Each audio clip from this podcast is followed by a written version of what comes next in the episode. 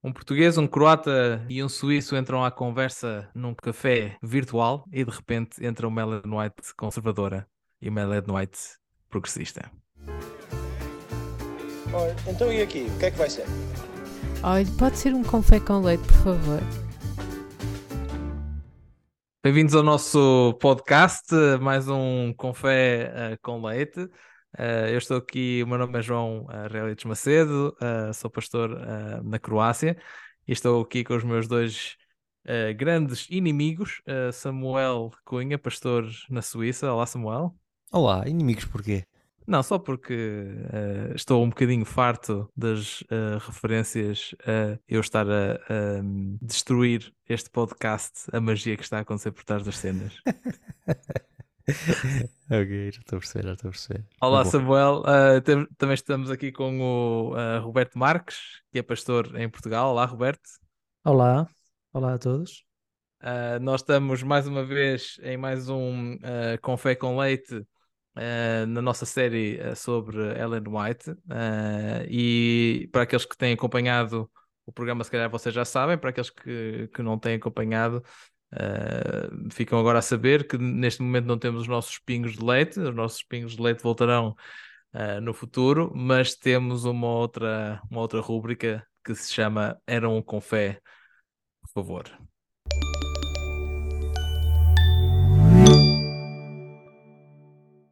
O nosso era um confé, por favor, desta, deste mês. Uh, Chega-nos de, de, um utilizador anónimo que uh, tem uma pergunta sobre um, ehm, a posição de Ellen White uh, acerca do vegetarianismo. Portanto, essa é a, a pergunta. Qual é a posição de Ellen White sobre o vegetarianismo? E eu gostava de perguntar aqui aos meus queridos colegas se há, há, alguém que gostasse de tentar responder a esta pergunta em primeiro lugar. Samuel, queres ser tu? Sim, a posição dela no White sobre o vegetarianismo é, como toda a gente sabe, à mesa, sentada, com o garfo e a faca em cada, em cada mão. Do tofu, não é? Sim, é interessante. A maior parte das pessoas não sabe que Ellen White não se tornou vegetariana de um dia para o outro. Hum. Um, eu não fui verificar estas informações, foi assim como foi ensinado uh, na altura por um professor que, que era o responsável dela no ET também na Universidade de Andrews, ou Denis Fortin, ou Dennis Fortin, não sei como é que se, como é que se pronuncia, e que aparentemente foi um processo longo, com etapas, mas que acabou por chegar efetivamente à questão do vegetarianismo. Eu gostava de dizer também que se não é o fez, fez porque tinha essa convicção em relação à sua saúde, mas também porque, peço desculpa, acredito que é um princípio bíblico eu gostava de dizer, com, fazer um disclaimer, eu não sou vegetariano, ok? Uh, mas não é porque eu não sou vegetariano que eu vou negar que a dieta original bíblica não é o vegetarianismo. Eu acho que, que isso é, é, claro e que existe um ensinamento até através das, das genealogias que dizem a idade dos patriarcas um, e nós vemos que, que, a partir do momento em que Noé nasce, vive 600 anos ou 600 e qualquer coisa, um, há um declínio enorme na esperança, não na esperança média de vida, mas na, na, idade dos patriarcas, até chegarmos depois a José, que já vive 120 anos ou 110, algo assim do género, que já são idades alcançáveis por nós e muito mais do que dizer de forma precisa quantos anos é que as viveram e quem é que era filho de quem e um pouco da cronologia bíblica, eu acredito que a mensagem que se encontra por trás e que é factual é antes do dilúvio vivia-se mais, depois do dilúvio vive-se menos. E o fator que, que a gente encontra uh, é justamente o momento em que provavelmente eles começaram a comer carne. Vocês já viram como é que uma cidade fica depois de uma inundação a quantidade de terra, ramos, eh, tudo misturado, como fica. Imaginem como é que a terra estava depois do dilúvio. Talvez daí também a ideia de Deus de colocar mais pares de animais puros do que de animais impuros, para que eles pudessem justamente comer e, e subsistir. Uh, por isso acho que Elnoite não inventou a roda em relação à, à, questão do vegetarianismo. Acho que claramente eh, é um princípio que, que vem da Bíblia, um princípio que respeita os animais, princípio que respeita também a ecologia e, num determinado momento da vida dela, decidiu que seria bom e colocou em prática. Por isso acho que a posição dela no White é um pouco um reflexo daquilo que é a posição uh, bíblica. Uhum. Obrigado, obrigado, Samuel, pela tua resposta. Roberto, concordas com aquilo que o Samuel uh, diz? Tens mais alguma coisa a acrescentar? Tenho alguma coisa a acrescentar, concordo com muito daquilo que o Samuel disse. Eu sou vegetariano, hum, já fui vegano desde que a minha filha nasceu, sensivelmente dois anos, uh, tornei-me um bocadinho mais flexível uh, em termos de alimentação. E uh, não é porque eu tenho esta, tenho uma prática que é que é um bocado ligeiramente diferente da Samuel, que eu tenho, que eu tenho uma posição diferente em relação àquilo que ele disse. Só queria acrescentar que é isso, não sei se o, se o autor da questão também queria ir um bocadinho por aí, mas eu acho que um dos problemas que às vezes nós temos entre o vegetarianismo e Ellen White não é, é a concepção de que para se ser um cristão ou um adventista autêntico ou, ou verdadeiro, ou dependendo da frase que quiserem, não é? Que, que é o único regime possível que nós, que nós podemos ter. Nós sabemos que existem algumas alguns círculos adventistas que defendem que, que a carne, comer carne é um pecado maior do que se calhar matar outra pessoa, não é?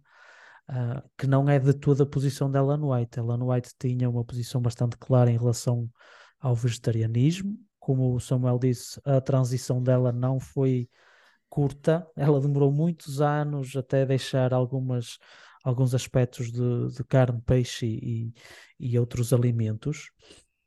E é importante referir que uh, mesmo ela, ela nunca quis que o regime que ela defendia, que era o vegetarianismo, tornasse uma regra de fé. Isto quer ah. dizer que para sermos considerados bons cristãos ou bons adventistas temos que seguir este regime exatamente porque senão, porque senão não o somos. Isso é contrário contrário à posição dela em relação a esse ponto, e ela também, mesmo depois de ter abandonado uh, a carne e alguns alimentos também de origem, de origem animal, não quer dizer que ela nunca tenha voltado a comer.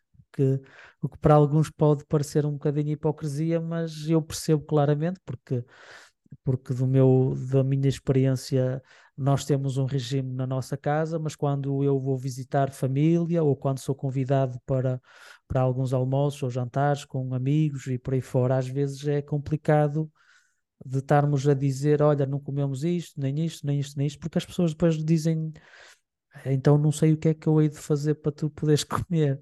E pronto, e, e para facilitar às vezes um bocadinho algumas, alguns jantares de família por aí fora, Hum. Eu e a minha esposa temos uma posição bastante, bastante flexível nesse, nesse ponto. Hum. Que era exatamente a posição dela no White também nesse sentido, não é? Tipo, dependendo do contexto, dependendo da, da, da facilidade ou não de encontrar certos alimentos que eram necessários para ter uma alimentação equilibrada vegetariana, não é?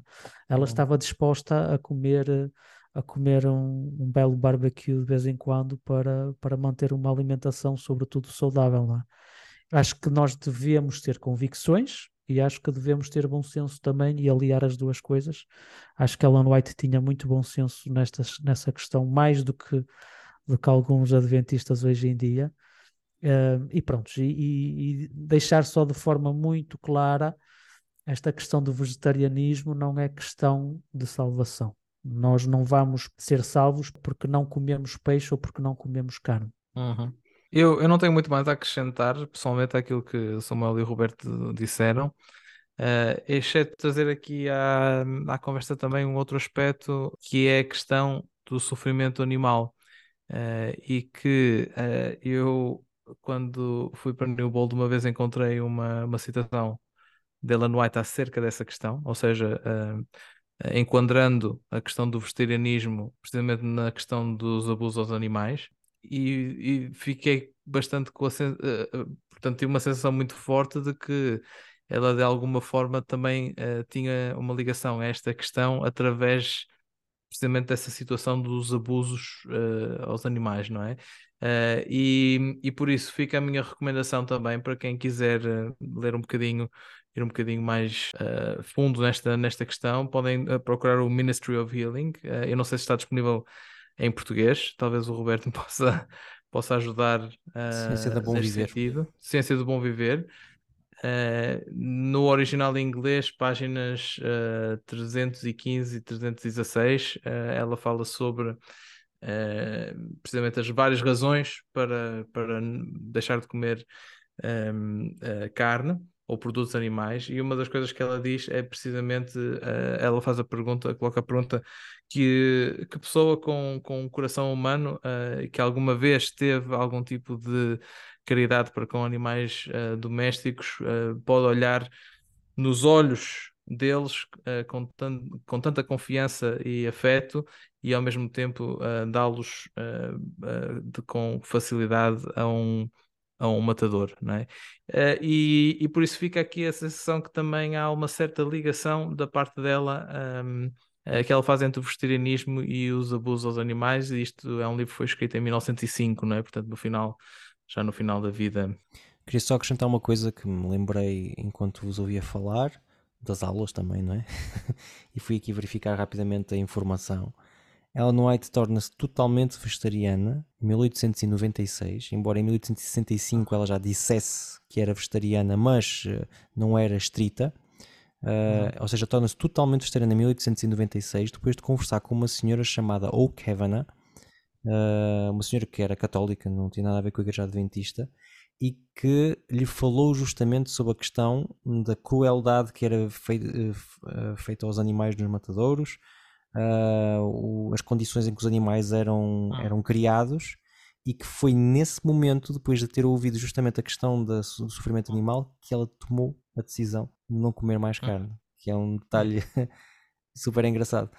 Yeah, e, já bastante eu, tardiamente, já bastante tardiamente. Bastante tardiamente, claramente. Uhum. E foi uma católica. é, epá, eu ouvi aí de repente um. Epá, não sei, sim, eu ouvi um murmúrio, sim. temos, que ver, Mas... temos que ver o que é que anda a acontecer, que estamos a ouvir vozes, temos que ver exatamente, é exatamente. Isto deve, deve haver aqui qualquer problema no nosso, no nosso sistema. Ok, portanto, encerramos neste momento o nosso Era, era um confé, por favor, e vamos para a moagem do grão. Ora, bem-vindos então para a nossa segunda parte do nosso, do nosso programa. E eu gostava de começar uh, dizendo que uma frase que pode parecer banal, mas que não é, que é que Ellen White era uma mulher do seu tempo.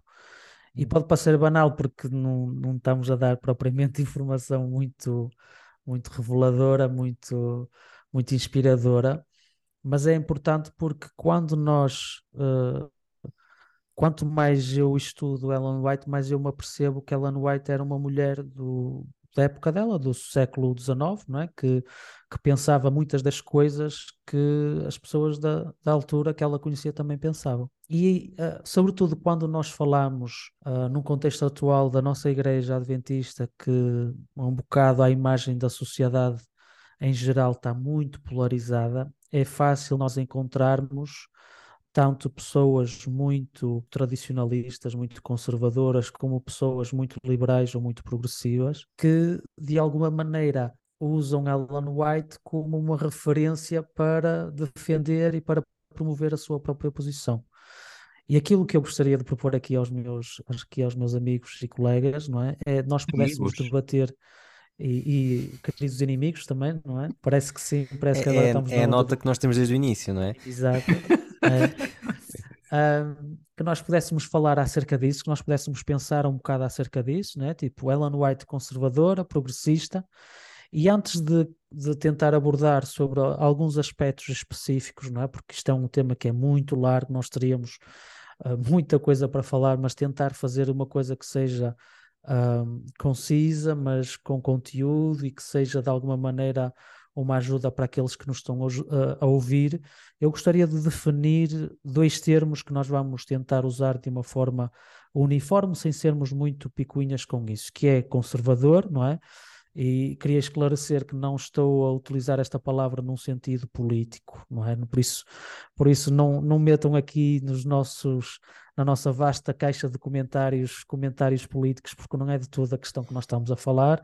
Conservador no sentido de que alguém que é favorável à manutenção da tradição ou ordem estabelecida, alguém que se opõe a mudanças. e podemos utilizar a palavra tradicionalista quase como um sinónimo, sem qualquer problema. E do outro lado, utilizar a palavra progressista como alguém que sente a necessidade de favorecer mudanças sem estar agarrado nem a dogmas nem a tradições.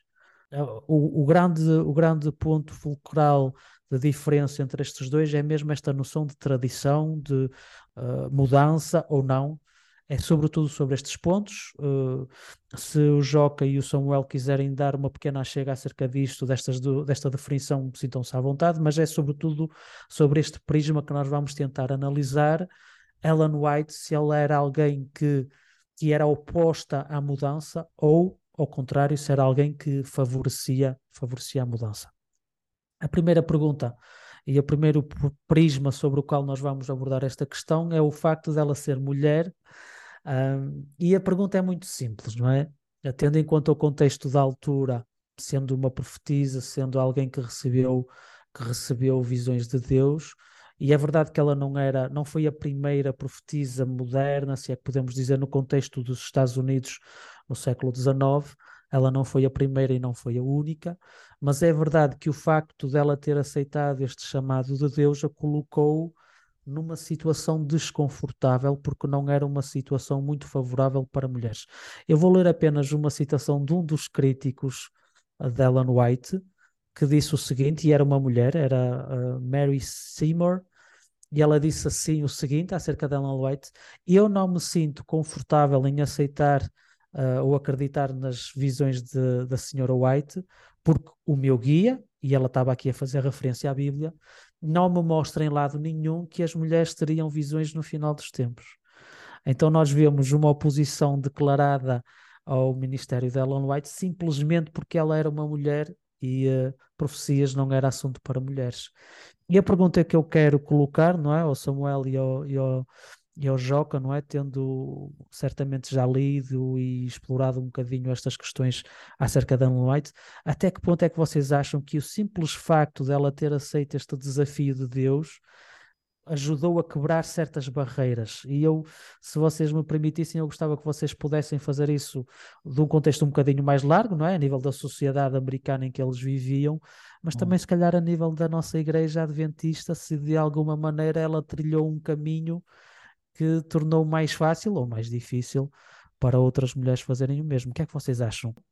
Eu acho, eu acho que, quer dizer, nós temos que uh, começar por, uh, por referir alguns, alguns aspectos. Uh, por exemplo, o facto de que ela é um, não só a escritora, ou seja, do género feminino, mais a escritora americana mais traduzida em qualquer língua, mas é a escritora de ambos os géneros, mais americana, eh, portanto, escritor ou escritora uh, americanos, não há ninguém uh, como ela no que toca livros que foram traduzidos para, para, para outras línguas, não é? Portanto, uh, e isso eu acho que de, cer de, certeza absoluta há muitos aspectos da vida dela relacionados com, não só com, com, com o seu ministério de escrita, mas também com o próprio ministério que ela, que ela desenvolvia junto das igrejas locais que ela visitava por, todo, por toda a América, que de certeza absoluta uh, quebraram barreiras numa altura em que era,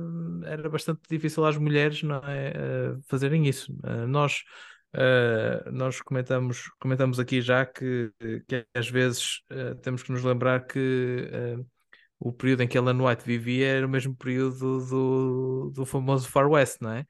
É, portanto, os cowboys e os índios que nós vemos, que apesar de tudo não são propriamente os mais históricos, não é? Não é o retrato mais fiel daquela época. Não é o retrato mais fiel daquela época, não é? é mas de certeza que, você, que, há certas figuras dessa, dessa altura que uh, certos nomes que se calhar vêm à vossa, à vossa cabeça e não havia muitas mulheres envolvidas nesses, nesses nomes, não é? Uh, portanto, claramente naquela altura. Em todo uh, caso, em posições de destaque, não é? Em posições de, de destaque, quer, quer, quer seja por uh, aspectos positivos, quer seja por aspectos negativos, não é?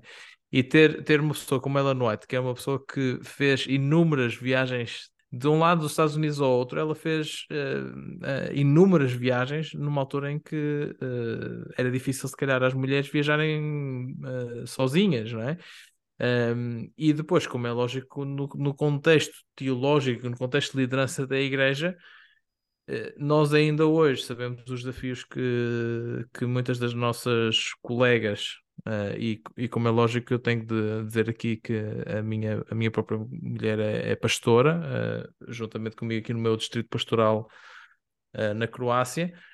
Uh, e por isso talvez não seja a pessoa mais, mais uh, neutral para falar sobre este assunto, mas sabemos os desafios uh, que imensas das nossas colegas passam por serem líderes da igreja. Ou seja, às vezes eu fico com a sensação que Ellen White quebrou certas barreiras que depois voltaram a ser erguidas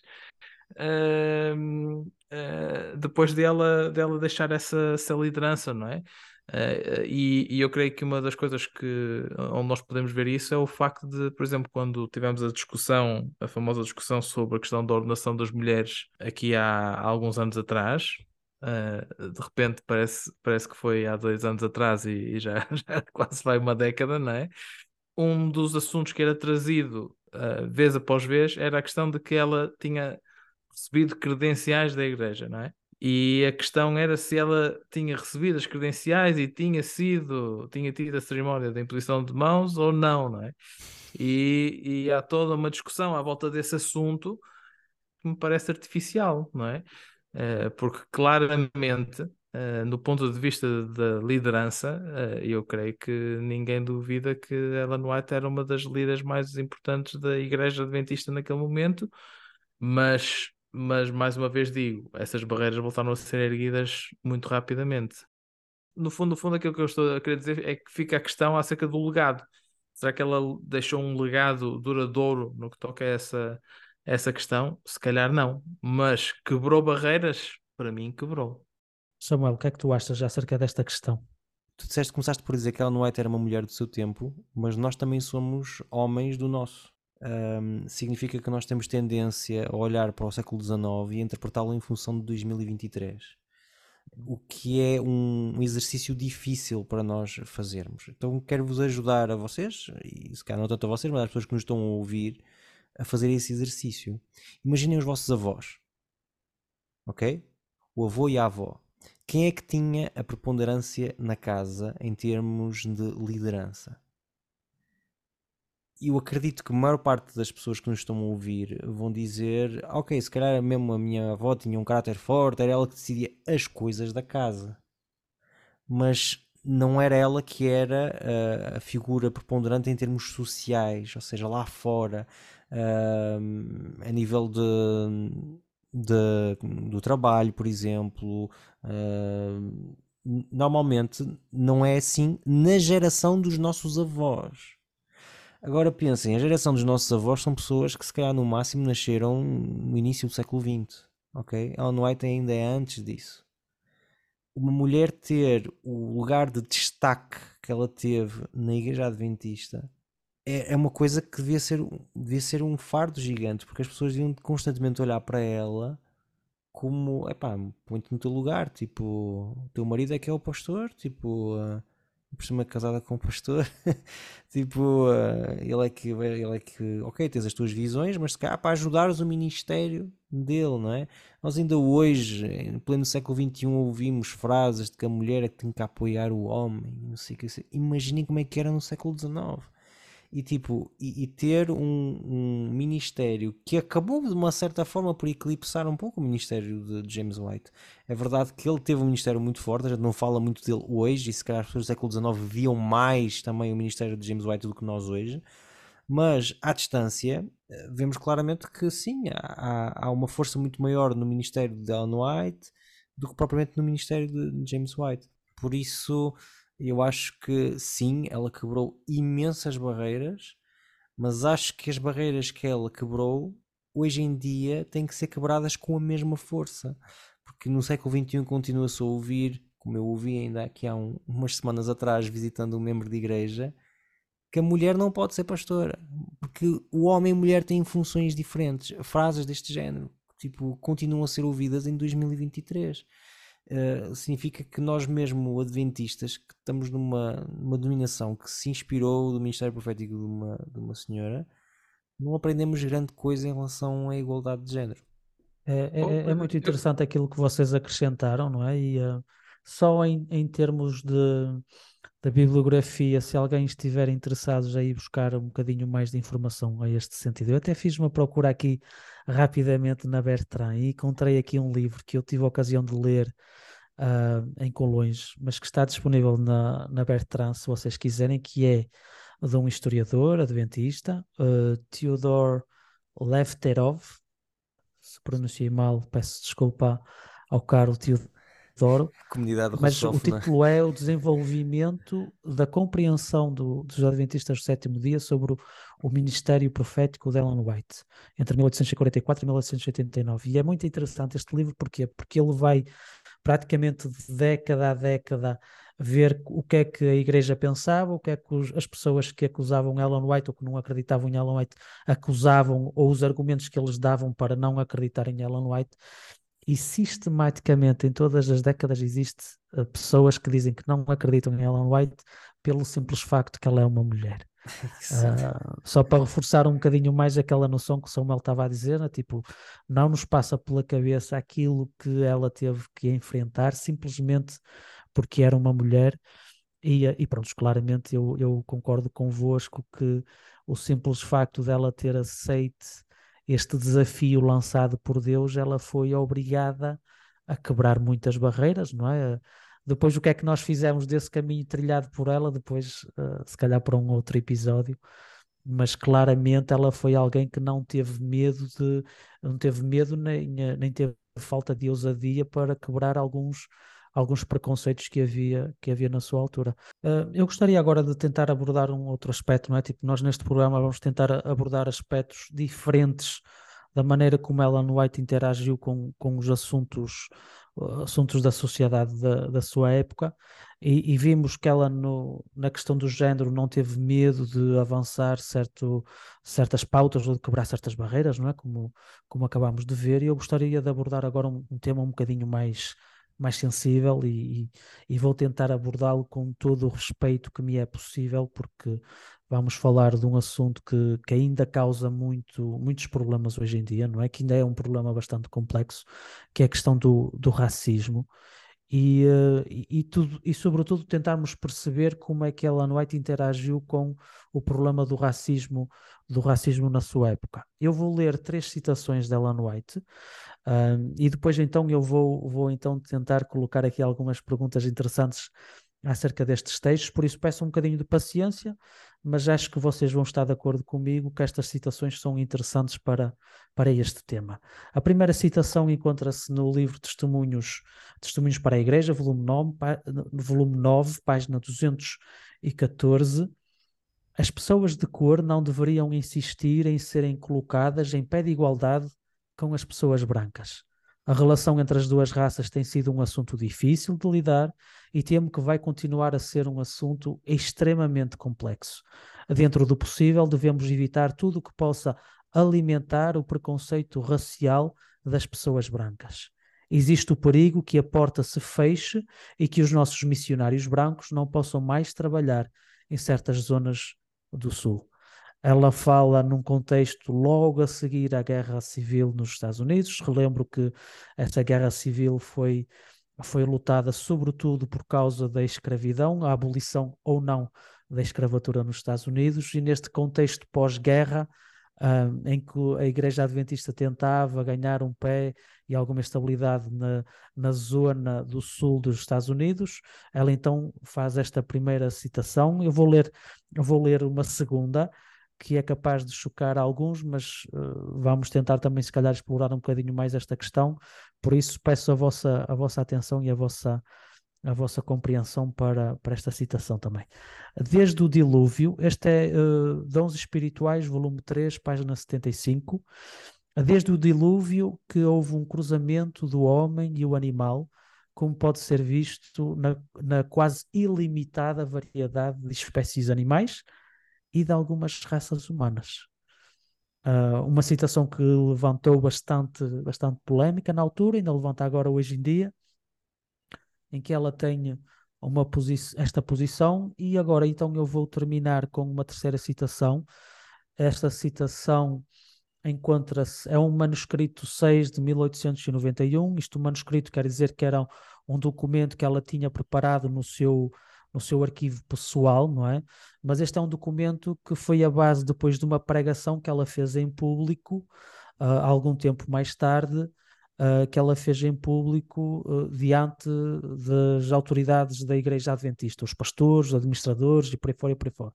É um texto muito interessante, eu aconselho-vos a ler na sua, na sua no integral, eh, em integral, mas eu vou pegar apenas alguns excertos que acho que vão ser úteis para nós percebermos o tom e as ideias principais que ela tenta veicular. Então eu vou ler então alguns extratos desse documento. A cor da pele não determina o caráter diante das cortes celestiais.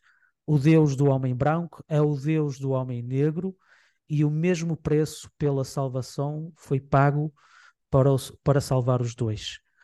Uh, Deus não se importa menos com as almas da raça africana do que ele se importou com Israel. Ele exige muito mais do seu povo, e ela aqui está a falar acerca da Igreja Adventista. Deus exige muito mais do seu povo do que aquilo que eles têm feito no trabalho missionário entre as pessoas do Sul, de todas as classes, especialmente entre as da raça negra não estamos sobre uma obrigação ainda maior de trabalhar para as pessoas de cor do que aquelas que foram mais favorecidas? O pecado repousa sobre nós, como igreja, porque não fizemos um esforço maior para a salvação das almas entre as pessoas de cor. Será sempre um assunto complexo lidar com os preconceitos dos brancos do Sul e fazer trabalho missionário para a, para a raça negra. Mas a maneira como este assunto foi tratado por alguns é uma ofensa a Deus. Vocês não têm autorização da parte de Deus para excluir as pessoas de cor dos seus lugares de adoração. Tratem-nos como tanto como propriedade de Cristo quanto vocês mesmos. Eles devem ser membros da igreja juntamente com os seus irmãos brancos. Nenhum esforço deve ser poupado para apagar uh, a terrível injustiça que lhes foi feita. No entanto, no entanto, não devemos levar as coisas a extremos e cair em fanatismos sobre essa questão. Alguns consideram ser correto derrubar todas as barreiras de separação e casarem-se com pessoas de cor, mas isso não deve ser nem ensinado nem praticado. Algumas citações fortes, acho que estão, acho que estão de acordo comigo. Nós poderíamos ter outras citações, eu escolhi algumas para nos tentar mostrar a complexidade deste tema não só vivido dentro da Igreja Adventista, mas também da posição e daquilo que Ellen White escreveu acerca deste assunto.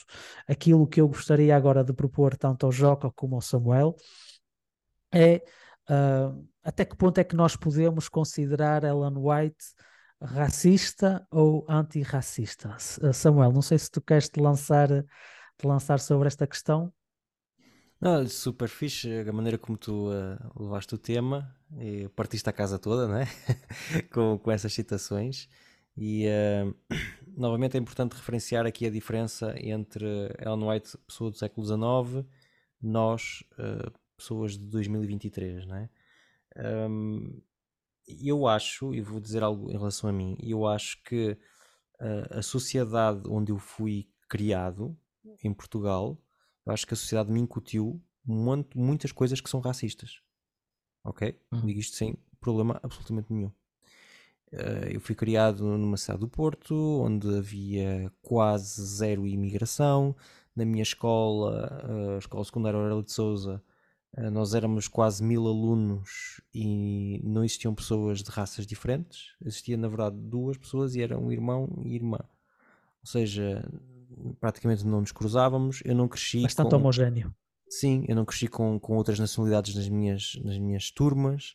E quando saio de Portugal e vou viver para um sítio muito mais pluralista como, como a França, em que temos pessoas de todo o lado do mundo, aí percebi que efetivamente existia um determinado tipo de concepções que eu tinha, um determinado tipo de julgamentos, um determinado tipo de estereótipos, que na verdade são racismo. E, e tive a necessidade de desconstruir isso e continuo a desconstruir, porque uma pessoa continua a querer evoluir nessa área e, e continua a desconstruir se, se assim o quiser. Eu acho que Ellen White inicialmente era uma pessoa que mesmo para o século XIX seria racista. Porque ela foi criada justamente numa sociedade em que existiam tensões muito grandes entre as raças, em que desde pequeno te era ensinado que as pessoas de uma determinada raça eram inferiores. Uh, por isso é impossível tu nasceres numa sociedade dessas, mesmo com a relação podes ter com Deus fantástica e não acreditar nessas coisas. Por isso é que existe aquela situação do Spiritual Gifts que tu leste, em que ela acredita na amálgama, ou seja, que existem determinadas um, raças que são misturas entre homens e, e, animais. Ela acredita nisso porque na época existem montes de pessoas que acreditam naquilo. Ellen White não pode viver no século XIX e acreditar nas cenas de 2023. Não é assim que funciona. Agora, o que eu acho super pertinente e que tu fizeste também na tua demonstração é que existe uma evolução no pensamento de Ellen White. Uhum. E Ellen White viveu o tempo que viveu, e se calhar se tivesse vivido mais, ainda tinha havido mais evolução. Mas acredito que para a época dela, mesmo vindo ela do norte dos Estados Unidos, acho impressionante a evolução de uma pessoa que acredita em amálgama para chegar, para chegar ao ponto de dizer que todas as raças são iguais perante Deus, todas têm acesso à salvação. É um passo de gigante, gigante. Agora, sou branco, sou europeu, por isso uh, é natural que eu tenha esta visão e é natural que se calhar que pessoas que passaram por racismo imensamente mais fortes do que eu alguma vez possa ter sentido na minha vida, que tenham dificuldade em ler estes textos e que possam até dizer, não, Ellen White continua a ser uma racista. Mas eu, ao ler os textos e a evolução, e podia tinha que preparado alguns textos também, mas acho que os que tu leste um, já são super, super ilustrativos. Uh, de justamente de uma pessoa que parte de um, de um, do preconceito e que sai dele até um determinado ponto. Uh, Joca, o que é que tu queres acrescentar? Ellen White, racista, antirracista, o que é que tu pensas? Uh, para além de concordar com aquilo que o Samuel disse, uh, e, e, na minha mente, pelo menos, vejo também precisamente essa, essa evolução da, do pensamento de Ellen White Uh, acho que a questão é um bocadinho ainda mais complexa do que isso, né? Uh, nós, uh, para além dos escritos, tam também temos informações históricas, biográficas acerca daquilo que ela fez, daquilo que ela deixou de fazer. a Oakwood University, que é para, para, os nossos, para os ouvintes que eventualmente não saberão, portanto, Andrews University era, era no norte ok? E era uma universidade, sobretudo, para, para brancos. Uh, e Oakwood University era uh, a universidade para pessoas de, de, de, raça negra que foi estabelecida no sul, se não estou em erro, no sul do, dos Estados Unidos. Uh, e, e, nós temos, por exemplo, as situações em que ela visitou a universidade já no período pós-guerra civil e que um, foi bastante crítica da liderança da igreja quer a nível local, quer a nível, uh, vamos chamar nacional, não é? Porque na altura estamos a falar tudo dentro dos Estados Unidos, acerca de, das condições que os estudantes tinham na Universidade de Oakwood, ou seja, Uh, enquanto uma boa parte do dinheiro uh, do movimento adventista, da igreja adventista, era colocado na, em Andrews para dar as melhores condições possíveis aos estudantes brancos, uh, muitos dos estudantes uh, de raça negra que uh, se inscreviam na Universidade de, de Oakwood passavam por situações extremamente desesperantes, não é? E por isso é interessante ver isso, é interessante ver outras, outras ligações que ela tinha, eventualmente até no encorajamento de um, criação de rotas de escape para, para eh, as pessoas de raça negra que se estavam a tentar emancipar e fugir do sul para, para o norte. Uh, há também a questão uh, que alguns historiadores têm trazido um, ehm, e que muitas vezes é, é, é, uma questão levantada pelas próprias fotografias de Ellen White, que é a questão de seria Ellen White uh, também teria ela alguma ascendência de raça negra, não é? Estás a falar é... acerca do trabalho da genealogia de, da família exatamente, de White. Exatamente, e portanto uh, um, um, historiador fez, fez uh, um estudo precisamente da genealogia e que encontrou vários, um, uh, vários, várias pessoas com o nome Gold, às vezes até cita no inglês Ellen G. White, né? o, o G é precisamente o G é de Gold, uh, G-O-U-L-D. Uh, e, e, então esse nome foi encontrado no sítio onde ela uh, tinha nascido em várias pessoas que eram de, de raça negra.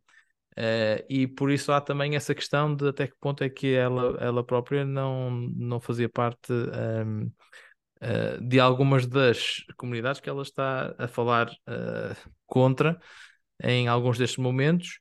E se isso fosse verdade, por exemplo, até que ponto não seria esse mais um exemplo de um, internalização de, do racismo que a sociedade no geral tinha estava a produzir, não é?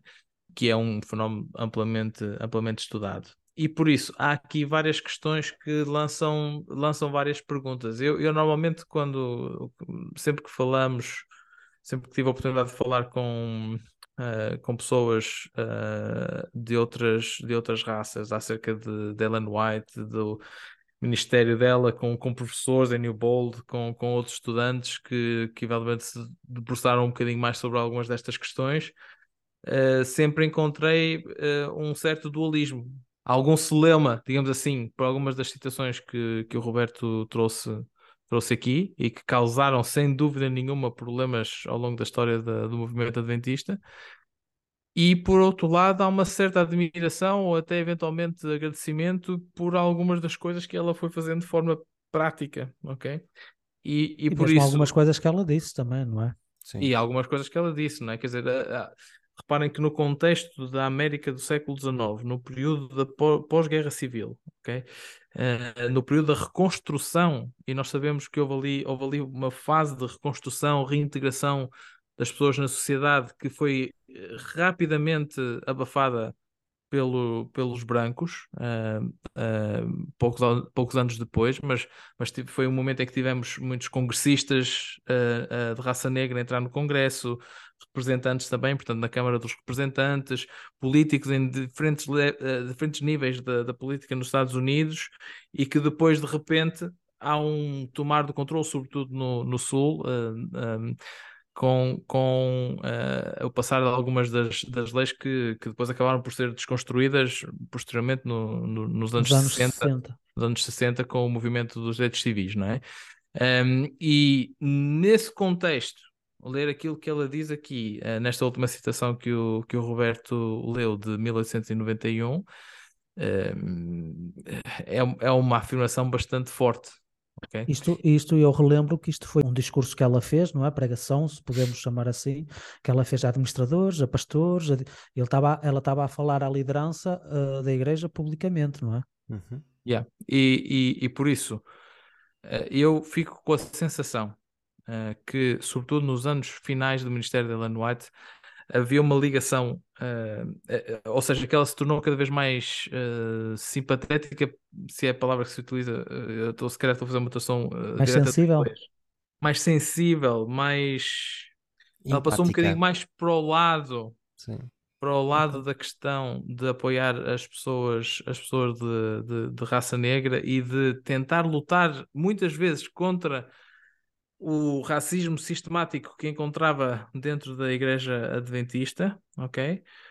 Uh, do que estar do outro lado. E por isso, voltando à questão do, da evolução, qual foi a evolução do pensamento de Ellen White, eu, se calhar, no fim da vida dela, eu punha muito mais nesse lado do que, se calhar, no lado, no lado, digamos assim, mais racista, não é?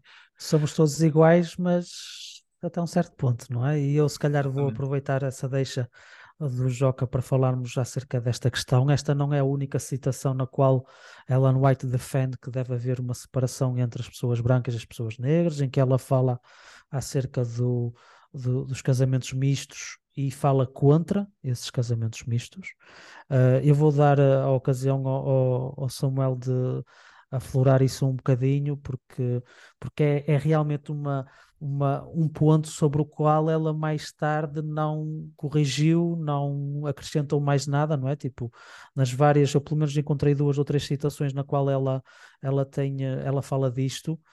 Uh, e sempre no mesmo tom, quer dizer, não, não façam, não ensinam, não pratiquem, não, não, não encorajem Uh, Samuel, o que, é que tu, o que é que tu achas? Achas que isso foi se calhar um passo demasiado longo para ela? Não é? Nós vimos que ela teve uma, uma, uma certa abertura, ela cresceu neste conhecimento que ela tinha.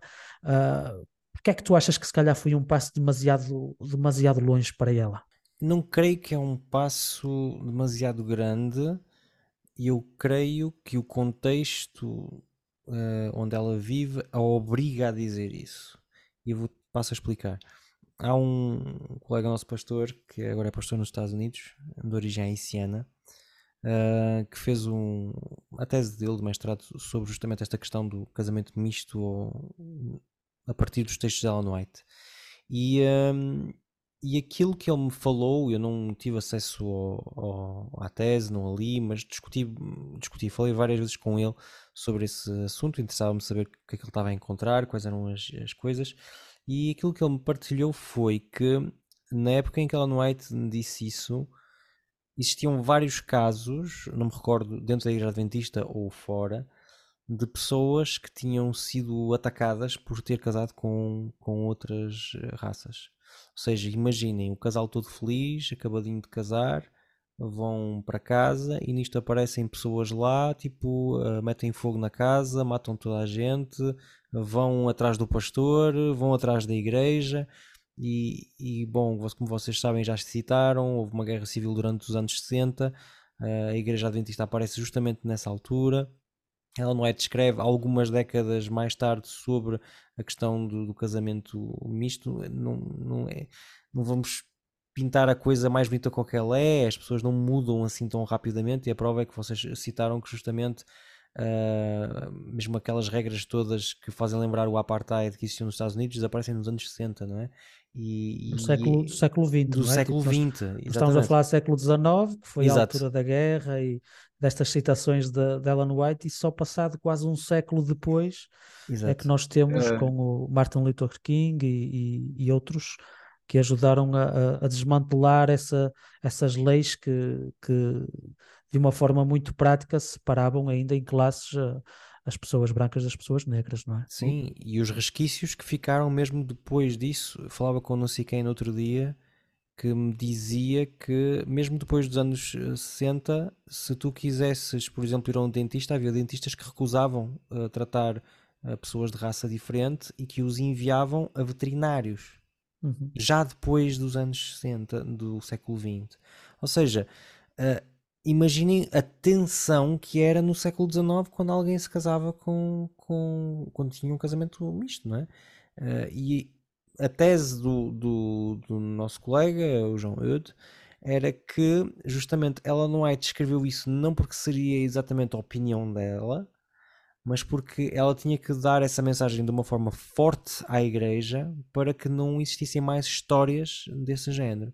E o facto de tu dizeres, Roberto, que justamente isso foi apresentado aos pastores e não tanto aos membros, de uma certa forma penso que acaba por corroborar a tese do, do, do John Wood. Uh, embora eu acho que todos nós adventistas temos tendência a passar a mão na cabeça dela no White, não é? A gente não quer acreditar que a nossa profetisa poderia ser, aos nossos olhos, racista, não é? Por isso, mesmo alguém que seja da raça negra, como o caso do nosso colega, que vá fazer um estudo, a coisa já está um bocado enviesada desde o início, não é? Porque a pessoa quer que ela não, é, não seja isso. Agora, se ela era mesmo, não sei. Ela não é ter profetisa, mas em lado nenhum diz que ela era perfeita. Eh, eu gostava apenas de. Eu acho que o Joca vai querer também acrescentar uma coisa, não é? E, e se vocês já conseguirem conciliar, porque nós já temos aflorado essa questão um bocadinho ao de leve, mas se vocês quiserem fazer um, um, um pequeno comentário, um curto comentário mais direto acerca disso, não é? Como é que nós hoje, século, século XXI, como é que nós podemos ou devemos aceitar ou não este tipo de afirmações que ela teve nesta altura, não é? Tipo, ah. já falámos um bocadinho, não é? Da dificuldade que existe, um, que existe quando nós tentamos impor os nossos conceitos, a nossa opinião, a nossa cultura a figuras históricas que viveram noutro contexto, noutras, com outras histórias, com outros conceitos, não é?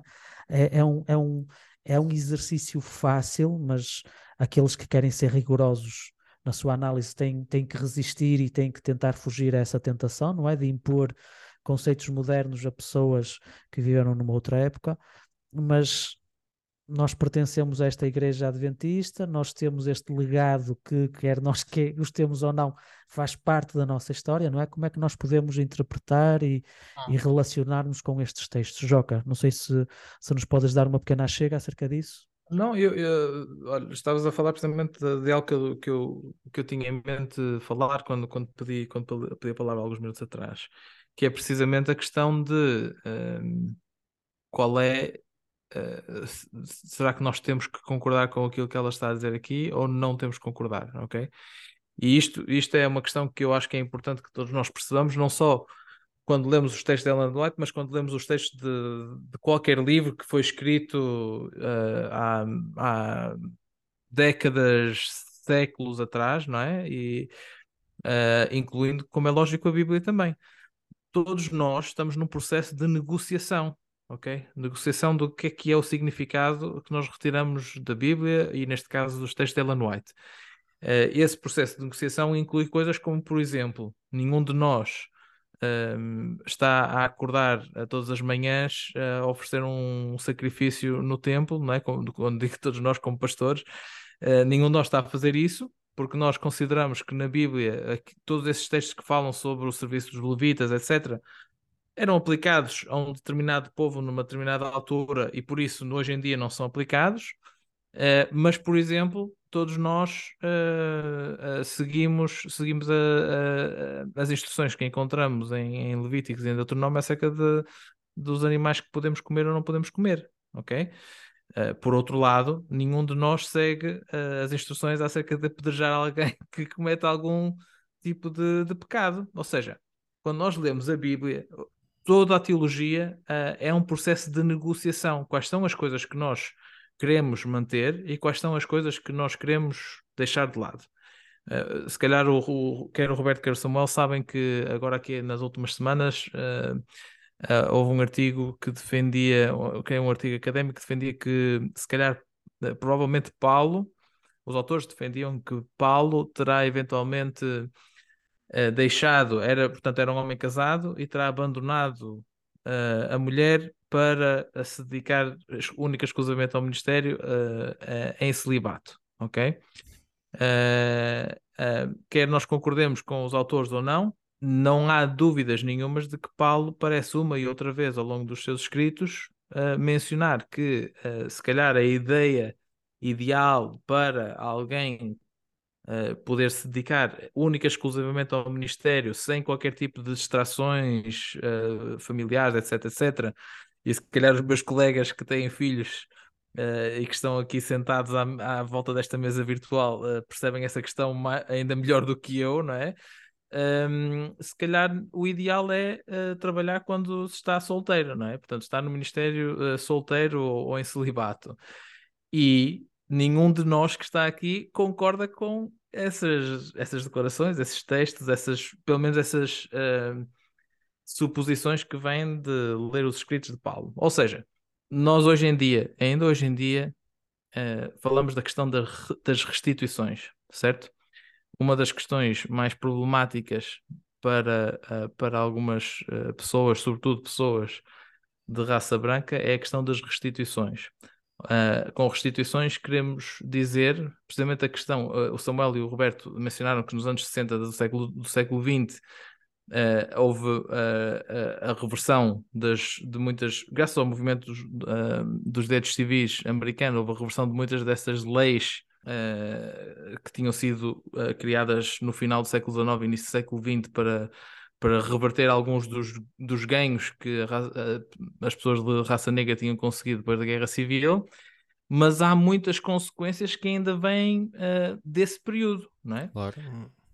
E uh, para muita gente hoje em dia, uma questão extremamente conflituosa e uma questão uh, uh, extremamente polémica é a questão das restituições. Até que ponto é que o governo dos Estados Unidos ou as pessoas de raça branca deveriam pagar restituições às pessoas de raça negra que ainda sofrem hoje em dia com certas desigualdades sociais, etc., etc., devido a roubos, corrupção, etc., que, foi, uh, que foram uh, estabelecidos durante quer o período uh, uh, esclavagista, quer o, o, período de 100 anos seguintes. E Ellen White tem uma citação na, na Adventist Review em janeiro de 1896, portanto, cinco anos depois desta última citação que nós lemos aqui, em que ela diz o seguinte: A lei de Deus contém os dez mandamentos que revelam ao homem o seu dever de amar Deus acima de todas as coisas e os seus uh, vizinhos ou, ou, os seus próximos como a si mesmos. A nação americana deve uma dívida de amor a, às pessoas de raça negra e Deus ordenou que uh, a, a, nação americana uh, pague restituições pelo mal que lhes foi feito no passado. Ora, ainda hoje em dia, esta citação de Ellen White seria extremamente polémica, não para as pessoas de raça negra, mas para muitas pessoas de raça branca com quem eu falo e uh, com alguma frequência. Uh, e por isso, voltamos à questão das negociações. até que ponto é que nós olhamos, se calhar, para alguns textos para dar aso aos nossos, aos nossos preconceitos, etc, etc, até que ponto é que uh, realmente temos o direito de, de, o fazer ou não. É algo que nós temos sempre que continuar a, a negociar e se calhar talvez não fosse mal nós podermos dar também algum uh, maior foco a situações deste, deste género. Eu não sei, Roberto, eu creio que se calhar não. Tu que é só de raspão na, na pergunta que tu me colocaste. Estás de raspão, mas acrescentaste alguns pontos interessantes. É. Mas, mas vou passar agora a, a voz ao, ao, Samuel, não é? Tipo, até que ponto, se tu quiseres ainda focar mais um bocadinho acerca acerca dos pontos que o Joca mencionou agora, mas, mas sobretudo como é que nós, com as nossas sensibilidades que são as nossas, não é? Do século XXI, como é que nós podemos uh, aceitar ou não, ou como é que nós podemos reconciliar estas afirmações que parecem tão, tão diferentes de Ellen White, tipo, mostram-nos, estas citações que nós fomos falando, mostram-nos realmente uma, uma figura complexa, lidando com assuntos complexos, não é? Como é que tu, uh, pastor, na Suíça, uh, em pleno século, século XXI, em 2023, consegues uh, assimilar ou consegues integrar estas afirmações de Ellen White na tua vivência, na tua fé, na tua, na tua espiritualidade? Se é, é que é possível. É assim, não, não vou comentar muito longamente porque eu subscrevo quase por inteiro eh, aquilo que o Joca disse. Acho que é super interessante a questão da negociação porque todos nós fazemos de forma inconsciente para toda a gente. Começa com os nossos pais uh, e vai por aí fora com todos os personagens que, que, que, nos, que nos passam na nossa vida. E, um, e, tinha só aqui um exemplo, procurei aqui rapidamente na net em relação a Lutero, que nós todos temos como uma pessoa fantástica e maravilhosa e não sei o quê. Lutero é também o autor da seguinte frase: Os judeus são filhos do diabo condenados ao inferno. Hum. Porque o contexto onde ele está é um contexto extremamente antissemítico, final da Idade Média. ele não tem como, como ver diferente. Claro que pode evoluir e se calhar evoluiu, não sei qual é a data disto, uh, como é que ele, como é que ele, que é que ele pensava quando morreu, não é? Mas uh, todos os personagens históricos têm que ser vistos à luz do seu contexto e nós, como o Joca disse bem, temos que depois fazer uma negociação, ver como é que a gente coloca aquilo na nossa visão dele, mas acho que foi, foi uma ótima maneira de explicar isso. Hum. Olhem, queria, queria apenas lançar mais uma pequena e eu, eu se calhar convidava-vos a aproveitarem esta última questão e tentar se calhar fazer as vossas observações finais acerca, acerca deste assunto, não é? Um, que é a noção da verdade presente, que eu acho que é uma noção muito rica da nossa história e em duas palavras quer dizer simplesmente acreditar que a verdade é algo que se vai descobrindo pouco a pouco e que ninguém é dono da verdade, por assim dizer, não é? Uh, nós nunca atingimos a plenitude da verdade e que nós devemos ter sempre esse desejo de procurar mais, de descobrir mais, de crescer mais e, e, e de andar sempre uh, a progredir. E eu gostaria apenas de ler uma citação. Eu tinha pensado noutra que era mais longa, mas eu vou pegar numa citação muito curta. Temos aqui o, o nosso, nosso, não sei como é que se chama, o nosso editor do programa que está aqui a olhar para mim com, com cara com uma cara, uma cara complicada, por isso vou, é muito curto, é apenas algumas frases, então eu vou ler a citação E aqui, depois da citação, eu vou pedir que vocês possam dizer as vossas observações finais uhum. e, sobretudo, tentar responder esta pergunta. Ellen White, conservadora, progressista, o que é que vocês acham? Então eu vou ler esta, esta citação. Nós temos muitas lições para aprender, mas temos muitas mais para desaprender. Deus e os céus somente são infalíveis. Aqueles que acham que nunca vão ter que desistir de um ponto de vista que, pessoal, aqueles que acham que nunca vão ter que mudar de opinião, serão estarão seriamente desapontados. Uhum. Enquanto nós nos agarrarmos às nossas próprias ideias e às nossas próprias opiniões com uma persistência determinada, nós nunca teremos a unidade pela qual Cristo orou.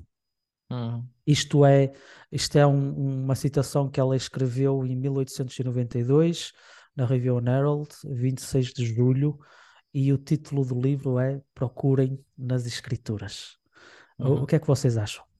Uh, eu, epá, eu, eu acho que se nós pudéssemos resumir uh, aquilo que me parece muitas vezes ser o, o grande foco da Ellen White, talvez se calhar até o maior foco da Ellen White, que se consegue perceber ao longo de todo o seu ministério, é precisamente esta, uh, esta questão. Portanto, esta frase, esta citação que tu trouxeste resume na perfeição para mim o que é. Um, algo essencial a Ellen White, que é a questão da verdade presente, não é? Eu, eu proponho já ao nosso, ao nosso ao editor do próximo programa que se calhar nós uh, tentemos revisitar a questão da verdade presente, porque acho que vale a pena passarmos um bocadinho mais de tempo do que apenas aqui alguns minutos, não é? Mas uh, acho que uh, aquilo que tu leste, Roberto, para mim é essencial. Uh, e damos um, dou um exemplo rápido. Uh, Ellen White, nós já dissemos aqui, não era teóloga, era profetisa, não é? Ela baseou-se muitas vezes no trabalho dos teólogos adventistas uh, daquela altura, o seu marido uh, sendo um deles, não é? E eu calculo que eles tenham tido muitas conversas muito interessantes sobre diversos temas da Bíblia durante, durante os seus anos em conjunto. Uh, e uh, como teóloga, uh, perdão, como não teóloga, ela baseava-se no trabalho que os outros, que os outros faziam.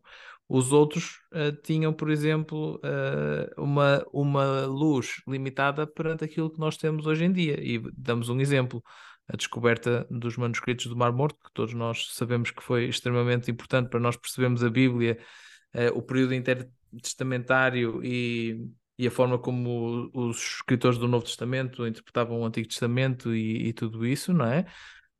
Um, essas descobertas foram aconteceram no meio do século XX.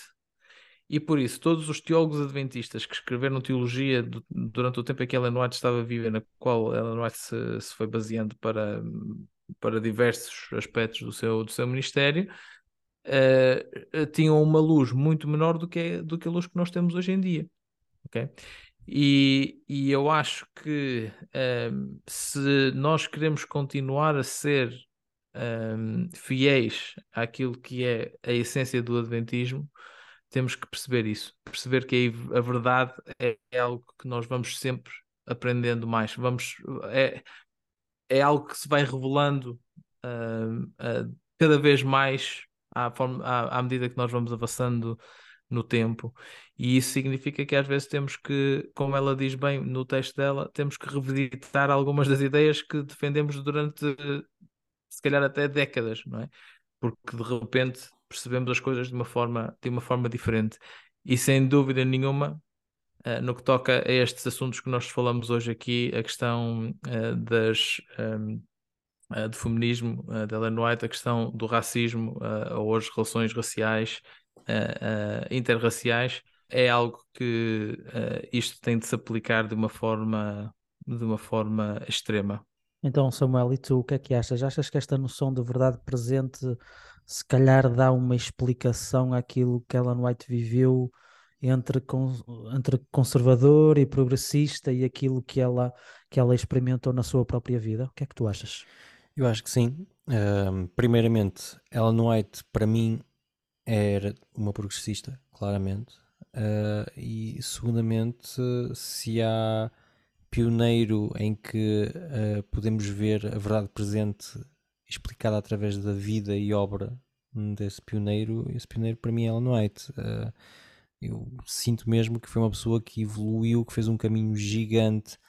Uh, quando se lê o livro Primeiros Escritos e se lê, por exemplo, o Atos dos Apóstolos, que o último livro a ser escrito por ela, vê-se que mesmo a linguagem é diferente, a pessoa é diferente, já não é mais uma jovem, já é uma pessoa com idade, com experiência, e, e vê-se que houve uma evolução. Agora vem a parte polémica, que é eu acho que a verdade presente não existe mais na Igreja Adventista. A verdade presente é uma coisa muito bonita que nós guardamos num museu atrás de uma vitrine, ou um conceito que sabemos todos explicar muito bem e que até podemos bater no peito de orgulho, mas ele não existe mais na nossa igreja. E a prova é que a nossa igreja, em termos teológicos, tem-se mantido mais ou menos eh, imutável desde os anos 70, ou se calhar talvez um pouco antes.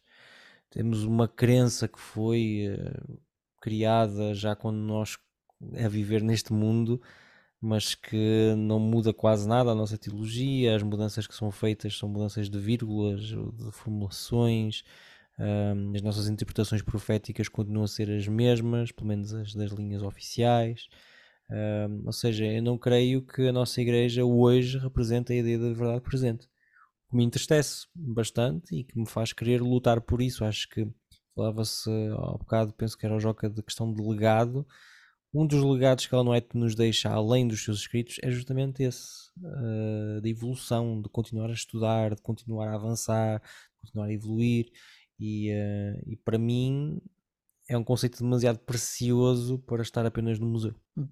Uhum. Então, então, de alguma maneira, a Igreja Adventista, nesta questão de conservador, progressista, tornou-se contrária àquilo que Ellen White não só viveu, mas defendia também na, na, nos primórdios da Igreja, não é? Penso que sim, se, mas se... é tendência também, não é? Hum. Quanto mais velha é uma instituição, mais cristalizada ela é. Reparem, por exemplo, na Igreja Católica, não é? Acho que não existe ninguém dentro da Igreja Católica que ache normal uh, o facto do, dos padres não se poderem casar, entre outras coisas. Mas como é que tu mudas uma instituição milenar? É, é, é, muito, muito difícil. Com muitas camadas de tradição, não é? Exatamente. E nós, pronto, temos a nossa história também, não é? E também é difícil às vezes quebrar algumas barreiras. Se calhar precisávamos outra vez de uma profetisa. Se calhar. Joca, há, queres há acrescentar uma última sim, coisa? Muito rápido. Há um, há um livro. Você quis dizer, há uma profetisa aqui na Croácia. não, há um profeta e sou eu, mas isso aí é outra questão. É, lá, há, temos aqui há um, isolado. Um isolado. Exato, por favor, não cortem, uh, não cortem as minhas palavras, não as tirem do, conte do contexto porque senão estou tramado. Um, há, um livro, há um livro para aqueles que, que sabem, que leem em francês. Uh, creio que vou tentar completamente, vou, vou assassinar completamente o francês. Vai ser muito proteção, uh, C'est pour proteção que l'on dit adventiste, um, uh, que diz, no, no, qual um dos artigos fala precisamente sobre, sobre a contribuição uh, progressista da Ellen White e que defende que basicamente a partir do momento em que ela morreu, um, o movimento adventista tornou-se muito mais conservador, ou seja, tentou passar a conservar aquilo que encontravam, uh, sobretudo na, na, vida, no ministério dela e, e no ministério daqueles que, que viveram no tempo dela também, uh, em vez de continuar a progredir, não é? Uh, e para mim, uh, isto escrito por alguém que, que não é adventista, que estudou uh, a Igreja Adventista e Ellen White e que chegou a esta conclusão. Acho que é a prova de que se calhar nós precisamos um bocadinho mais de verdade presente. Para o meu comentário final acerca desta questão, eu, eu gostaria apenas de salientar o quão complexo é nós tentarmos impor valores modernos a pessoas que viveram noutro contexto, não é? Acho que nós percebemos a complexidade dos assuntos que nós fomos abordando, acho que também deu para perceber a, a complexidade da, da, da pessoa de Ellen White, e nós somos todos complexos, não é? A grande, eu acho que a grande desvantagem, se calhar, de Ellen White é que nós temos muito material acerca dela, não é?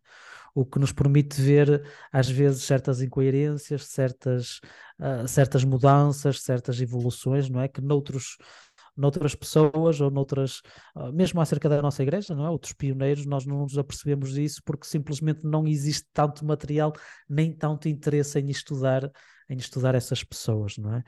Uh, em relação a esta questão progressista, conservadora, acho que claramente Ellen White era uma força para, para o progressismo, acho que era, ela era alguém que se, se, que não tinha medo de mudar as coisas, não tinha medo de deitar algumas tradições fora se ela considerasse que isso era impedimento para, uh, para, para uma evolução, para, para, para nós podermos estar mais próximos daquilo que Deus quer que nós sejamos, não é? E eu acho, e acho que isso é uma coisa de louvar, vocês já, já mencionaram isso, por isso eu também não vou, não vou focar muito nisso. Uh, mas eu também quero ser honesto e, e reconhecer que algumas dessas situações colocam problemas. Eu não me sinto à vontade quando leio algumas frases dela e acho que isso é normal. E essa era a parte, se calhar, o meu final. Acho que é normal nós, passados 200 anos, com um contexto diferente, com uma mentalidade diferente, com avanços a vários níveis, que nós olhemos para frases dela e que as consideremos, se calhar, que elas não são perfeitas e que não são, e que se calhar veiculam coisas que ela viveu e que para nós já não fazem o, o, o o mais pequeno sentido. Acho que isso é normal. Sobretudo, acho que é importante nós vermos a progressão da vida dela, nós vermos o arco da vida dela, não é? Por onde é que ela, quais é que eram as tendências dela, e claramente era a tendência de tentar fazer melhor, fazer mais do que aquilo que fizemos ontem. E mais uma vez, eu acho que já tive a ocasião de dizer isto noutro, nesta série sobre Ellen White. Uma coisa que eu acho que nós perdemos foi a ousadia que ela tinha em certos momentos de deitar coisas que já não faziam sentido fora. E nós temos muito medo, às vezes, de, de, deitar coisas que já não. aquelas relíquias que se calhar ficam guardadas e que já não fazem muito sentido, não é? E nós temos a tendência de guardar tudo, não é? De, de manter, nunca se sabe, pode ser que seja útil um dia e, uh, e isso, uh, infelizmente, é uma coisa que vai um bocadinho contra esta noção de, de verdade presente que eu, uh, que eu aprecio muito e que tento, na minha esfera, implementar o máximo possível, não só pessoalmente, mas também nas minhas igrejas, mas que reconheço que a nossa igreja, infelizmente, tornou-se bastante mais conservadora do que era na altura, na altura em que nós lemos acerca destes escritos. Da nossa parte foi o nosso programa. Ellen White, uma força progressista, ponto de interrogação. Ok, obrigado a Roberto pelo tema, pelas perguntas, obrigado ao Samuel e ao Roberto pela, pelas conversas que fomos tendo aqui. Um, obrigado a vocês por nos estarem a ouvir. Para quem quer que ouça este, este podcast, se puderem seguir no, no YouTube, no Spotify, se, puderem, se puderem deixar as vossas perguntas uh, nas nossas redes sociais também. Uh, nós vamos, de certeza, ficar agradecidos. Sabem já que o nosso podcast sai sempre na primeira sexta-feira do mês e da próxima vez vamos ter. Uh, Esqueci-me qual é o tema para a próxima. O legado de Ellen White. O legado de Ellen White, ok? Uh, talvez vamos, vamos poder falar um bocadinho mais, mais, de forma mais profunda sobre algumas das coisas que abordamos hoje. Foi o nosso Confé com Leite de hoje. Até breve. Este Confé com Leite foi moído no dia 26 de março de 2023.